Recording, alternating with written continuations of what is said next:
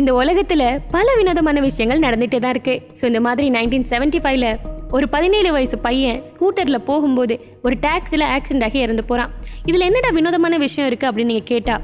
one இயருக்கு அப்புறம் அந்த ஆக்சிடென்ட் ஆகி இறந்து போன பையனோட தம்பிக்கும் அதே இடத்துல ஆக்சிடென்ட் ஆகுது அதே ஸ்கூட்டர் அதே டாக்ஸி அதே டாக்ஸி டிரைவர் இதில் இன்னும் பெரிய ஆச்சரியமான விஷயம் என்னென்னா அந்த டாக்ஸிக்குள்ளே இருந்த பேசஞ்சரும் ஒன் இயருக்கு முன்னாடி ஆக்சிடென்ட் ஆகும்போது இருந்த அதே பேசஞ்சர் இந்த உலகத்தில் இருக்கிற புரியாத கோ இன்சிடென்ட் ஆக்சிடென்ட்டில் இதுவும் ஒன்று மறக்காமல் நம்ம மினியான்ஸ் பேக்ஸ் சேனலை சப்ஸ்கிரைப் பண்ணுங்கள்